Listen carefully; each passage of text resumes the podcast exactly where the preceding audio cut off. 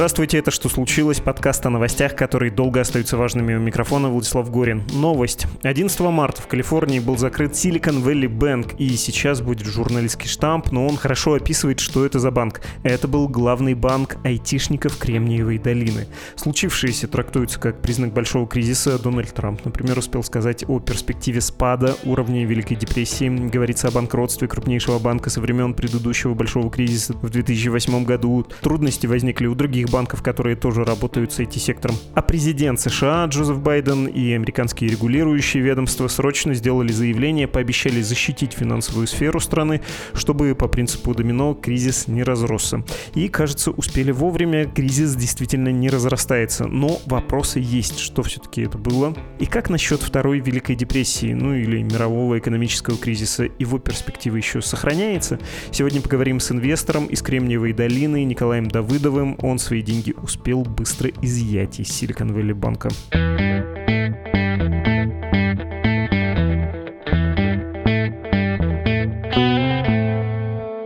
Николай Давыдов, инвестор, калифорниец, наконец, клиент банкротившегося банка, но счастливый клиент. Привет. А, привет, привет, спасибо, что позвали.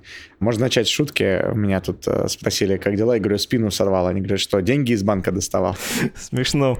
Про твою историю, про сорванную спину, про деньги, которые тебе удалось достать, давай попозже поговорим. Сперва помоги, пожалуйста, разобраться в контексте. Что там вообще у вас произошло в ваших теплых краях? Я из тех людей, кто до ипотечного того самого прошлого кризиса слабо себе представлял систему обязательств, механизмы обеления и ненадежности надежных бумаг, ну и название типа Lehman Brothers не слыхал. Чувствую себя вот в этот раз примерно так же, потому что ничего до последнего времени не знал про Silicon Valley Bank, про Signature Bank, про Silvergate Bank и про все вот эти вот названия, про саму систему, когда есть специализация, собственно, банки как сервисы, которые помогают э, высокотехнологичным компаниям. Не стыдно тебя спросить, объясни, как это устроено, что это за феномен? Давай начнем, наверное, с а, немножко истории 2008 года. Значит, что в 2008 году произошло? Произошел кризис, вызванный тем, что система, в которой все растет и так каждый год, а конкретно растут цены на недвижимость, она вызывает желание у людей заработать больше, чем они могут заработать просто на этом росте. А кого-то жадности хватает заработать э, еще больше. И они начинают накручивать деривативы на эту всю штуку. И так вышло, что стоимость недвижимости пошла вниз, и за этим уронила, по сути, всю американскую и мировую заодно экономику. Потому что деривативы на нее, по сути, нагнули несколько крупных институтов. То есть там и Lehman Brothers, и там Fannie Mae, Freddie Mac. Это все из одной штуки. Интересно, что сейчас новые управляющие Silicon Valley банка — это управляющие бывшие Fannie Mae. А до этого Chief Administrative Officer Silicon Valley банка был бывший CFO Lehman Brothers. Вот. Но я оставлю комментарии по поводу назначения людей, потому что они на самом деле вызывают неправильный нарратив. Люди говорят, вот, это, короче, банкиры, там типа все опять навертели. На самом деле в 2008 году они действительно навертели, банкиры со страховщиками и трейдерами. А в этот раз они не навертели, они просто на самом деле проворонили ну, давай сначала разделим SVB от Signature и Silvergate. Signature и Silvergate — это криптобанки. Это маленькие региональные банки, которые работали с криптой, и давали людям возможность крипту переводить в доллары и обратно доллары в крипту. Silvergate был таким крупнейшим входом-выходом. Например, наш фонд принимает инвестиции в USDC, то есть это крипта, которая стоит 1 доллар. И это было сделано просто для удобства, потому что не всем удобно переводить деньги, особенно из-за рубежа. И это все работало через Silvergate.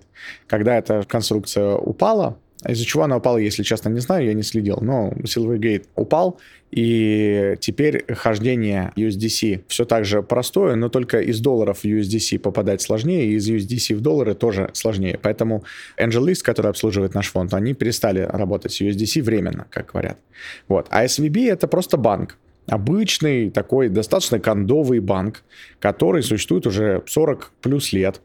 И вырос он просто потому, что он был региональный банк Кремниевой долины, в котором открывали счета технологические компании и венчурные фонды. Дальше это все достаточно логично идет. Если у тебя венчурный фонд, который в тебя инвестирует, в твою компанию имеет счет в Silicon Valley банке, а ты маленький стартап, который никому не нужен, и никто тебя не знает, не знает. А еще иногда ты иммигрант, у тебя нет social security номера, но у тебя есть только компания в Делавере, но в тебя инвестирует, например, Sequoia. И Sequoia тебя знакомит с менеджером своим в банке, он тебе открывает счет, с тех пор у тебя счет в банке, а через там, несколько лет, когда твой бизнес вырос, банк приходит к тебе, дает кредит, делает какие-то с тобой зарплатные программы там, и так далее. И таким образом вот банк вырос. И в банк вырос не просто, а в какой-то момент они были даже в десятке, но так они были стабильно в двадцатке крупнейших банков США. С активами в 207 миллиардов долларов, что на самом деле очень-очень много. Просто потому, что большое количество компаний, которые росли, они оставались с ними как с провайдерами, даже если у них появлялась мультибанковская инфраструктура. Банк был достаточно консервативный, очень параноидально относился к рискам, особенно к рискам санкционным. Например, они, начиная с 2016 года, начали закрывать счета русскоязычным инвесторам там, держателям российских паспортов, какие-то связи с Россией. Как только появлялась какая-то даже слух о том, что у кого-то есть какие-то деньги от олигархов, они просили закрыть счет, забрать деньги, перейти в другой банк. Я поэтому какое-то время даже гордился, что я там один из немногих говорящих на русском языке людей с э, карточкой. Причем у меня не только фонда счет в SVB, но у меня еще и личный счет в SVB. Но, конечно, как банк он был так себе. Ну, в Америке все банки достаточно такие отсталые, особенно если их сравнивать с каким-нибудь Тиньковым, в котором вообще можно сделать все, что угодно. Да, с тем же Сбером. Он в Казахстане мне сейчас показывал и встречался с э, их министром информации, цифровизации и аэрокосмической отрасли. Они все в одно министерство запихнули, и Байконур, и IT. Багдад его зовут, Багдад Мусин. Очень крутой чувак. Он мне показывал, что у них прям в их казахском банке, Каспи, который, можно прям в приложении продать машину буквально тремя нажатиями кнопок, это вся регистрация перейдет и так далее. Это, конечно, просто недосягаемый для Америки уровень технологий. То есть здесь до сих пор есть такая штука, как чек. Я, например, аренду за дом плачу чеками. То есть это очень смешно. Бумажными выписываешь, отправляешь. Ну, слава богу, эту часть автоматизировали. То есть я в интернет-банке нажимаю кнопку, и они выписывают от моего имени чек и отправляют его по почте, а человек его получает, и дальше второй кусок тоже интересный. Фотографируют его на телефон, и через приложение банк-клиента на телефоне зачисляет на свой счет. Ну, то есть, зачем эта система вообще сделана, непонятно. Ну ладно, вернемся, соответственно, к банку. Что было с банком? Банк в 2021 году, как и все в венчуре, получил в 10 раз больше денег. Просто потому что половина примерно напечатанных денег, она села в публичных рынках, оттуда перетекла, соответственно, к хедж-фондам, першин-фондам, всем, кто держал эти акции, и оттуда перетекла венчур. Венчур пришло в 10 раз больше денег, оценки все взлетели, и, естественно, раунды взлетели. То есть все начали с огромной скоростью пытаться деньги куда-нибудь запихнуть, потому что все еще понимали, что ковид скоро закончится. С концом ковида будет инфляция, а раз будет инфляция, надо деньги от нее спасать. Значит, деньги должны быть в стоках, желательно в неликвидных, потому что лучший способ борьбы с инфляцией – это купить что-то, что сложно продать. Например, акции ранних стартапов. Поэтому все покупали акции стартапов, стартапы получили кучу денег, деньги эти положили в Silicon Valley Bank, Silicon Valley Bank получил огромное количество денег, с деньгами надо что-то делать. Тут приезжают из Федрезерва товарищи, говорят, а вот у нас там программа, займите денег стране, купите банды по 1,6% годовых. И самая большая ошибка Silicon Valley банка на тот момент – была в том, что они вложили половину своего баланс-счета в эти банды. 100 миллиардов долларов в бандах под 1,6%. Остальное у них, соответственно, портфель был инвестирован в разные ценные бумаги, долговые обязательства, акции технологических компаний, в том числе большой портфель акций технологических компаний, которые они купили сами в стартапах, потому что они тоже инвестировали в фонды, они инвестировали в компании напрямую, и они давали компаниям кредит. В какой-то момент времени праздник закончился, ковид, я имею в виду, закончился, деньги перестали печатать и раздавать, инфляция пришла, акции все упали, соответственно, их портфель технологических акций просел. По-хорошему, они могли бы в нем дальше сидеть и ждать, когда они отрастут обратно, но стартапы начали вынимать деньги из банка, потому что они начали их тратить, а инвесторы новых денег стартапам с такой же скоростью, как в 2021 году, не давали. Поэтому депозиты начинают сокращаться, значит, банку нужна ликвидность, и банк вынужден продавать акции, в которых он сидит. Либо продавать банды досрочно с дисконтом, либо продавать, соответственно, акции технологических компаний упавших. То есть они вынуждены признавать убыток. И в целом убыток не то чтобы космический, не то чтобы он должен был банк убить. Банк, соответственно, мог либо занять дополнительно, но занимать тоже не очень прикольно, потому что занимаешь что ты теперь под 5,1%, а тебе по бандам платят 1,6%. То есть ты 3,5% в год просто плодишь убыток. Если перемножить на 10 лет, то есть это 35% от 100 миллиардов долларов, 35 миллиардов долларов потенциального убытка в этих бандах. Вот. Это, конечно, уже совсем неприятно. Поэтому они вышли на рынок и сказали, друзья, у нас вот такая вот ситуация сложилась, мы хотим продать немножко своих акций, чтобы деньгами от продажи этих акций закрыть убыток и дальше вас обслуживать. Все бы ничего, но они совсем не учли то, что у них 95% клиентов, 95% всех их депозитов — это стартапы и инвесторы, которые, во-первых, все друг с другом сидят в чатиках, то есть эта сеть как грибной мицелий, она в целом весь мир опоясывает, и все друг с другом на связи 24 на 7. А вторая тема это то, что в этих компаниях, как правило, нет финансового директора, Поэтому нет кого-то, кто скажет, сейчас мы сделаем анализ там типа и примем взвешенное решение. Нет. Есть очень занятый, перегруженный, невыспавшийся CEO, который между встречами услышал, что у банка по ходу проблемы, и одним движением открыл интернет-банк и вывел оттуда все бабки. Вот, и ровно это произошло в четверг. С моей стороны это выглядело так. Я сижу на звонке, Точно такой же в целом не выспавшийся, занятый основатель фонда. Смотрю на новую портфельную компанию. И мне прилетает сообщение от знакомого инвестора, потом другое сообщение от знакомого фаундера, потом другое сообщение от нашего инвестора в фонде. Типа, посмотри, что там со SVB. Походу, у них проблемы. Естественно, у меня нет времени смотреть. Более того, я научен уже кризисами банковскими. Мы теряли в нашем первом фонде деньги на Кипре. Потом я лично терял деньги в Латвии, когда замечательный Риетума банка решил просто так заморозить мои личные средства. Просили объяснить их происхождение, я им прислал справку, говорю, смотрите, все деньги мне заплатил Цукерберг. А они на это пытались еще полгода вынести мне мозг. В общем, поэтому у меня был такой посттравматический синдром с э, потерей денег в банках, поэтому я долго думать не стал, я просто вот написал имейл в наш бэк-офис, то, что, ребята, срочно выведите, пожалуйста, все деньги, нет времени разбираться. Ну и думаю, блин, раз сейчас все достают, то сейчас мы банк уроним. Просто потому, что я смотрю в чатиках уже начинается все больше, больше, больше людей говорят, о, типа, ты достал, я тоже, наверное, достану. Я такой, ну, понятно, значит, мы сейчас банк убьем. Вот, и я начинаю писать всем портфельным компаниям о том, что, типа, ребята, если у вас SVB есть деньги, тоже их доставайте. Вот, и практически все, у кого они были, достали. Попало у нас две компании. В одной было 100 миллионов на счету, и они просто не смогли столько денег вывести быстро. Но я думаю, что их бы спасали в любом случае, потому что эти деньги — это их оборотка, из которой они платят зарплату медсестрам. То есть это совсем такой критически важная часть американской экономики. Их бы не бросили, я думаю. Вот. А вторая компания — это Андрей Дорончев. Он про этот пост писал в Инстаграме. Мы инвесторы маленькие у него в компании «Оптик». Вот. И у него застряло 10 миллионов долларов на счету. И просто они не выходили. Про него я тебя спрошу тоже обязательно. Вообще спасибо, что по-чапаевски так на картошках все объяснил, что это был небольшой банк в Америке. Ну, почему нет Сбера в Америке? В том числе это наследие законодательства старого еще, чтобы не появился большой монополист. Э, там, в общем, дробится финансовая система, и поэтому какой-то банк в отдельном регионе в долине — это абсолютно нормально, что он вырастает, когда там по соседству происходит какой-то бум.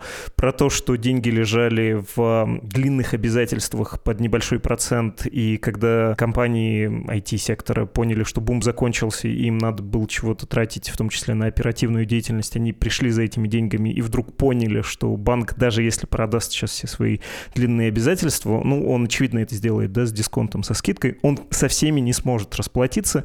Это, в общем, стало триггером, и здорово, что ты объяснил вот эту систему, как э, социальные сети и специфика клиентов подстегнули этот процесс. Ты вообще смотрел фильм «Это замечательная жизнь» 47 года, американская рождественская классика, там крутит, как э, у нас «Иронию судьбы». Удивительно не смотрел. У нас э, в основном смотрят все «Крепкого орешка» или «Один дома». Это рождественские фильмы. Но я тогда напомню, эта история, в общем-то, о банкире. Как раз у него в банке не хватает средств. Он вроде бы понимает, как может выкрутиться, но при этом осознает, что это неизбежно. У него нет времени. Вот, собственно, как у Silicon Valley банка, потому что если бы Silicon Valley банк мог подождать, у него бы все было в порядке. Но это рождественская история. Банк показывает главному герою в минуту отчаяния, какой будет жизнь на свете без него, без этого главного героя. Тот прозревает, всех как-то переоценивает, становится более открытым, всем демонстрирует свою любовь, решает, что как-нибудь уж справится, приходит в свой банк, и там собираются клиенты недовольные. Они ему, в общем-то, говорят, ты хороший парень, ты нас выручал, ты добрый, честный малый, ты нам помог, а мы теперь поможем тебе. Это, конечно, такая патриархальная республиканская Америка, большие дома, небольшой городок, большие семьи, большие сердца. Ни одного цветного, по-моему, нет в этом фильме. Ну, 47-й год, простим. А вот в этой вашей поганой демократической Калифорнии хочется сказать все наоборот. Все еще усилено вот этим эффектом соцсетей, и ты сам признался, что поучаствовал в том, что привел к краху 16-й банк страны, второй банк э, гигантского штата. Не стыдно тебе? Стыдно. Более того, меня начали шеймить инвесторы на Твиттере, которые не успели деньги вывести. Мне кажется, это такая эмоциональная реакция. Мне даже мой знакомый Фил Либенс, основатель Evernote, написал, что не надо морализаторствовать. Он прав, на самом деле. Я там в каких-то твитах, наверное, морализаторствовал на тему того, что вы все летние дети, summer children, не видели кризисов, поэтому смотрите и ждете, когда вам придется это съесть. Но на самом деле они действительно были не готовы к тому, что произойдет. Они не были готовы к этой скорости. Хотя сами, конечно же, своим портфельным компаниям многие сказали, там, типа, деньги выводите и так далее. Это классическая теория игр, дилемма заключенных. То есть мы помним, что если двух заключенных развести по разным камерам и убеждать признаться и настучать на товарища, то обоим выгодно не признаваться, но, конечно же, один точно признается, поэтому второму выгодно признаваться. И здесь то же самое, только заключенных тысячи, и ты с ними не в отдельной комнате, а ты видишь в чатике, что они прямо сейчас деньги достают.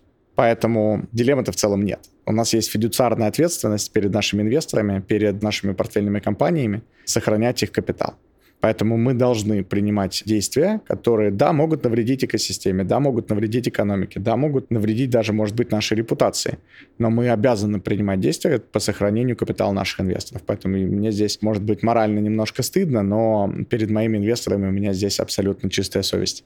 А ты понимаешь, как сложилась вот эта система, ну, в общем-то, порочная и, как оказалось, очень хрупкая? Почему все хранили там деньги? Ну, все-таки, наверное, были и другие возможности. Ну, другие возможности, конечно, были. Silicon Valley Bank — это банк, который закрепился вокруг крупных венчурных фондов. Вообще, венчур — это очень клубная, закрытая, иерархичная экосистема, в которой очень часто бренд и репутация имеют огромное значение, просто потому что без бренда и репутации многолетней ты не можешь привлекать по-настоящему большие капиталы. По-настоящему большие капиталы у всех фондов — это институциональные деньги. Это деньги хедж-фондов, это деньги пенсионных фондов, это деньги всевозможных профсоюзов, там эндаумент Стэнфорда везде инвестор. Вот, например, в Sequoia нету вообще for-profit организаций как инвесторов. У них все нон-профиты, то есть это пенсионные фонды, юнионы, там, Стэнфорд Эндаумент и так далее. Всякие благотворительные организации они просто не доверяют людям, которые пришли с улицы, даже если они показывают хорошие результаты. Они просто должны быть в этой экосистеме давно и должны иметь в ней очень хорошую репутацию долгосрочную. Поэтому Silicon Valley Bank вместе с этими людьми, которые в системе давно имеют хорошую репутацию, вырос. То есть Silicon Valley Bank на самом деле не самый удобный банк. Не банк, который первым делает какие-то крутые инновации. Это банк, который до сих пор не признавал существование крипты. Это банк, который вообще там мне в начале войны войны написал, говорит, а у вас есть переводы в Украину, мы хотим вам счет за это закрыть. Я говорю, а почему? Он говорит, ну, вдруг вы платите в санкционной области, например, в Донецк или в Крым. Я говорю, а вы вообще понимаете, как банковская система работает? Чтобы заплатить в Донецк, надо платить в Сбербанк, а не в украинские банки. Поэтому они в целом делали одну вещь очень правильно. Они выстраивали отношения с мастодонтами рынка. То есть, например, там Питер Фентон, который основатель Benchmark. Benchmark был их крупным клиентом. Там недавно кто-то выложил даже список их крупных клиентов. Это все вот эти фонды, как раз то, что называется top-tier funds, у которых миллиарды долларов под управлением. А все маленькие и бодрые фонды, они, кстати, мало кто в SVB держали счета. То есть у нас просто AngelList был причиной, почему у нас у этого фонда были счета в SVB. А наши личные счета, которыми мы прям пользуемся, они были в Mercury. Mercury — это стартап, такой необанк, он с модным интерфейсом, он очень бодрый. В нем до миллиона долларов вклады застрахованы, а не 250 тысяч, как в SVB. Поэтому в целом SVB просто держал огромное количество денег так называемой старой долины.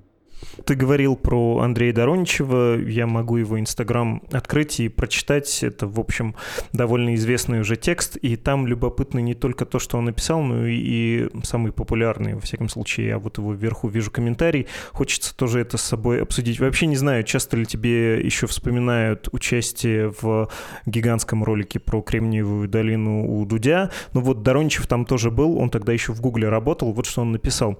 «Вчера утром я SEO успешного стартапа. На счету компании 10 миллионов долларов. Думаю, во что бы нам еще инвестировать. Кофе с женой, созвон с командой, йога с Дашей. Из Шавасаны в Slack. Slack — корпоративный мессенджер, если кто-то не знает. Сообщение от коллеги «Кажется, наш банк в беде». Отвечаю, давай без паники, разберемся. Логинюсь в интернет-банк, перевод не работает. Еще, еще через час туннельное зрение сужается до кнопки «Отправить». Звонки, смс инвесторы, юристы еще и еще не работает. К утру наш Silicon Valley Bank, главный банк тек-индустрии, закрылся. Нам не удалось вывести ни копейки, таких как мы тысячи. Вся индустрия в шоке. А меня больше всего шокирует то, что я не шокирован. Родина научила, безопасности не бывает. Бывает умение выживать вне безопасности. Будет сложно, мы разберемся. Этим утром я снова SEO стартапа, думаю, как в понедельник заплатить зарплату, кофе с женой, созвон с командой, многоточие. И там самый, видимо, пролайканный, самый популярный комментарий. Я бы уволил вашего фен-директора. Это что вообще за порядки, что вы принесли деньги в один банк?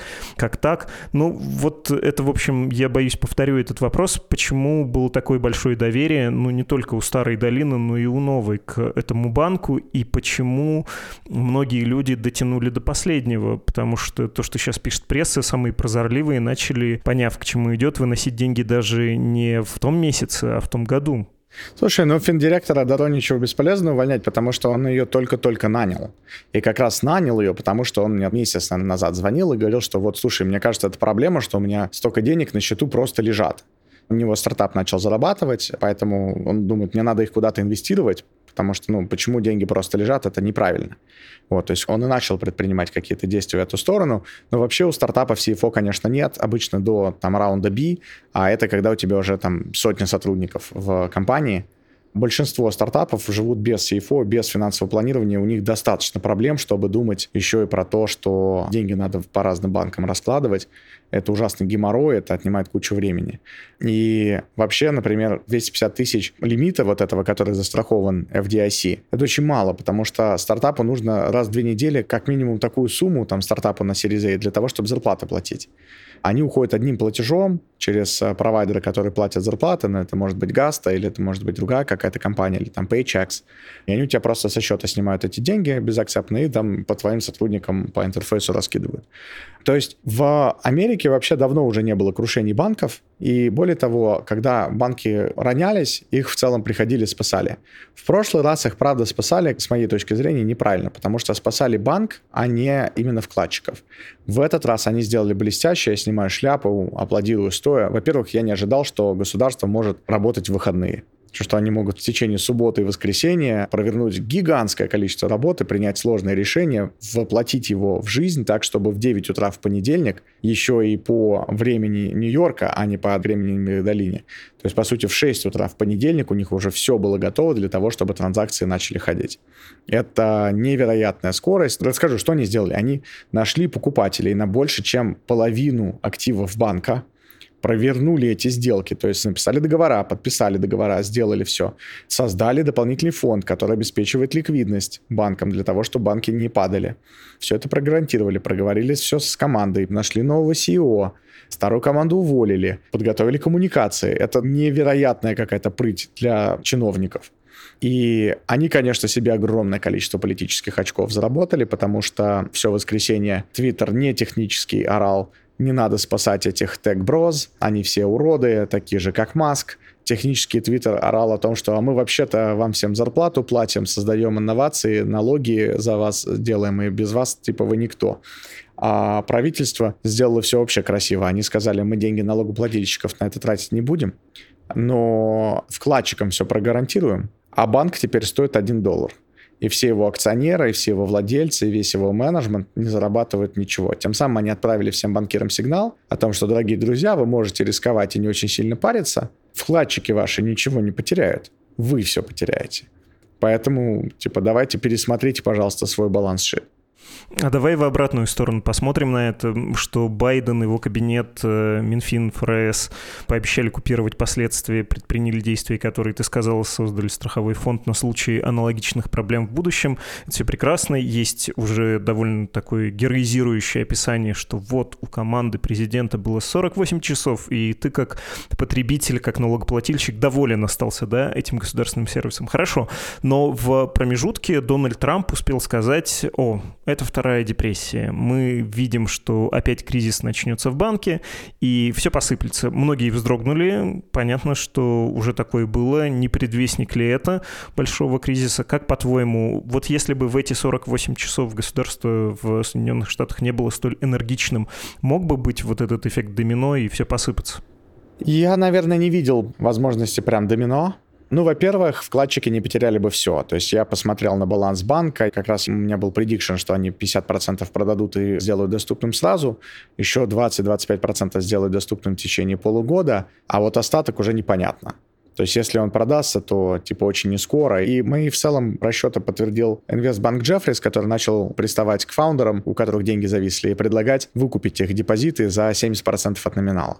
Я подумал, если ушлые банкиры предлагают 70%, значит там по-любому больше.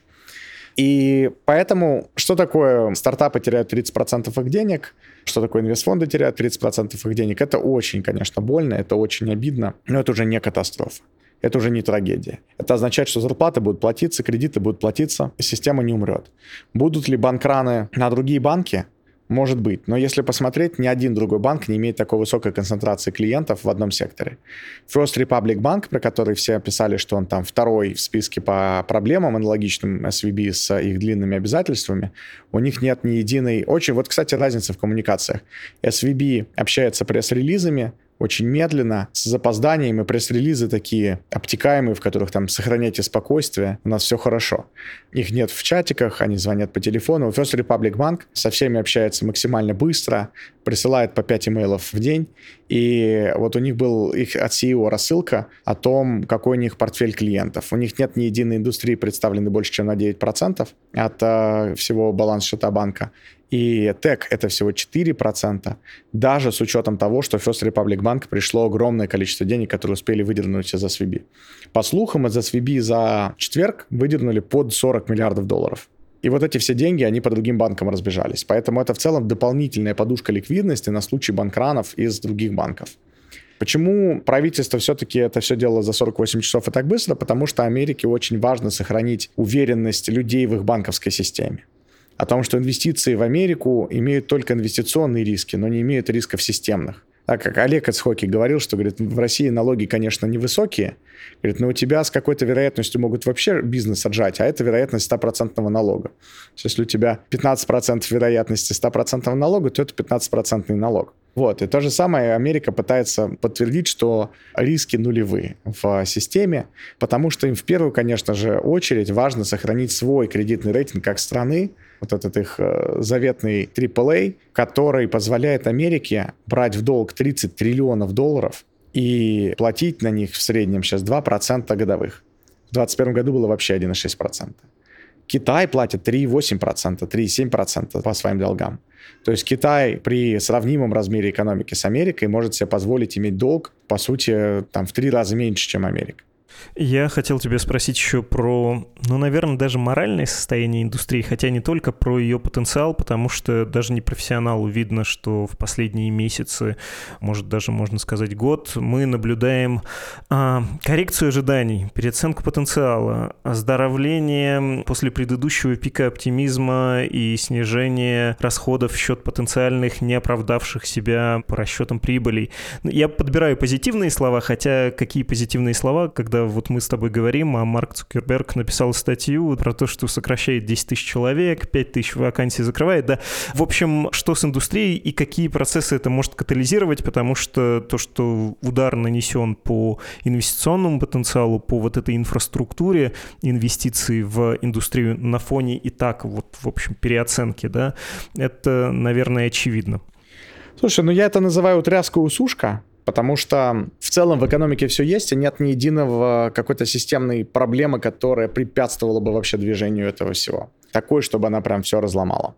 Федеральный резерв поднимал ставку, и в целом сейчас аналитики согласны с тем, что они скоро это перестанут делать. Они ее поднимали-поднимали, аналитики говорят, сейчас вот что-то сломается, они перестанут это делать. Сломались банки. Было не совсем понятно, что сломается первым, но здесь метод тыка научного работает. Банки сломались, их быстро починили и сейчас перестанут поднимать ставку. Зачем они ставку поднимают? Они борются с инфляцией. Нужно ли бороться с инфляцией? Я, если честно, не думаю.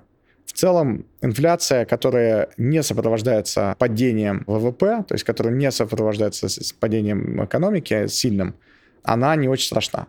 Это просто перераспределение богатства от сберегателей к потребителям от займодавцев к заемщикам. И это в целом для американского общества даже хорошо, потому что это сокращает то, что называется generational wealth gap, разрыв в достатке между стариками и молодежью. Почему молодежь 35-летняя не может позволить себе купить дом? Потому что все дома скупили старики, и теперь они стоят безумно дорого. Они скупили их давно. Но Америка с инфляцией боролась-боролась, вроде как инфляция перестала расти, даже начала падать. Поэтому в целом я думаю, что они ставку поднимать больше не будут. Еще большой есть риск того, что сейчас у американцев на кредитных картах примерно триллион долларов долгов. И если экономику тормознуть и придушить борьбой с инфляцией, то начнет расти безработица. А инфляцию всегда можно победить только за счет безработицы. А безработицу за счет инфляции. Это обратно зависимые вещи. И если безработица начнет расти, сейчас она рекордно низкая, 3-4% всего, если она начнет серьезно расти, то посыпятся возвраты этих долгов. Это триллион, в нем начнут появляться плохие долги, и дальше это будет еще большой риск для банков, для всей экономики. Поэтому здесь правительство старается соблюсти какой-то баланс. Вот, конечно, экономику они подсдули, достаточно здраво ее подсдули, не вырастив безработицу, там какая-то есть инфляция. В целом я воспринимаю это все как достаточно позитивные изменения.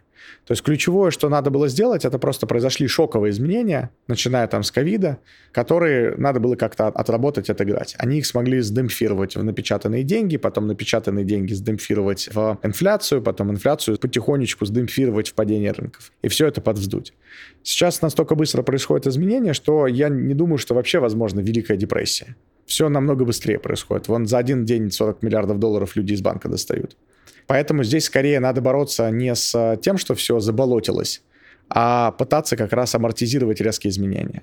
Следующее резкое изменение, которое, кстати, предвижу, вызвано искусственным интеллектом. Потому что огромное количество людей могут потерять свои работы, и экономика достаточно сильно от этого может э, напрячься.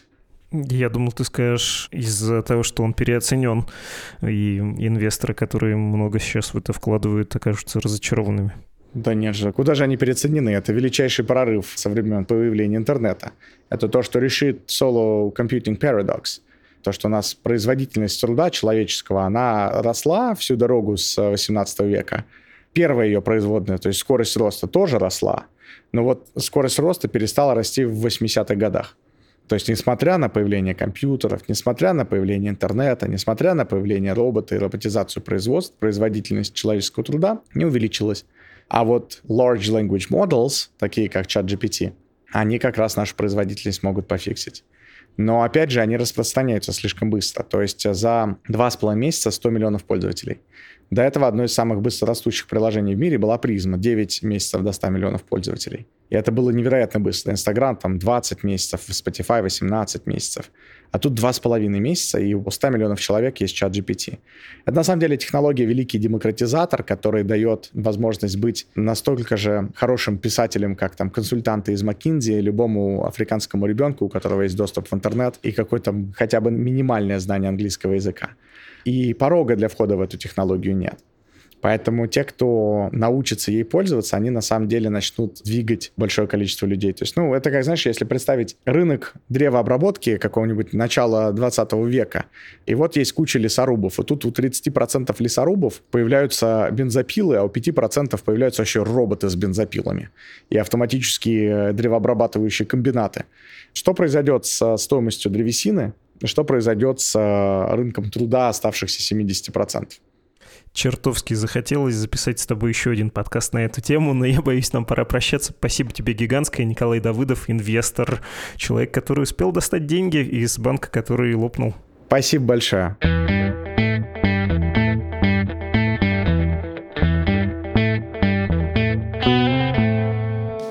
Просится почему-то какая-то дурацкая шутка или, как ты сказала, классик. Если вы программист, дайте денег. Подпишитесь на мой Patreon, если вы программист. Ну, Патреона у Медузы нет, но есть формы оплаты для мировых платежных систем и криптовалюты. Описание на двух языках, на русском support.meduza.io и английском save.meduza.io. Заходите, если у вас есть возможность, если вы вывели свои деньги успешно из Silicon Valley банка или вообще хорошо вам там в Кремле Кремниевой долине, можете поддержать «Медузу». Адрес для ваших сообщений, это я говорю всем слушателям, не только тем, кто может нас поддержать. Понятно, что из России это сейчас делать, а, не просто, б, опасно, но тем не менее, говорить-то с нами вам никто не запрещает, тем более ваше имя вы можете не указывать. Я вполне могу прочитать псевдоним ради вашей безопасности. Но так я все пытаюсь назвать e-mail подкаст собакамедуза.io. Туда можно слать ваши сообщения, если вам захотелось с нами поговорить. Это было «Что случилось?» подкаст о новостях, которые долго остаются остаются важными. До скорого! thank you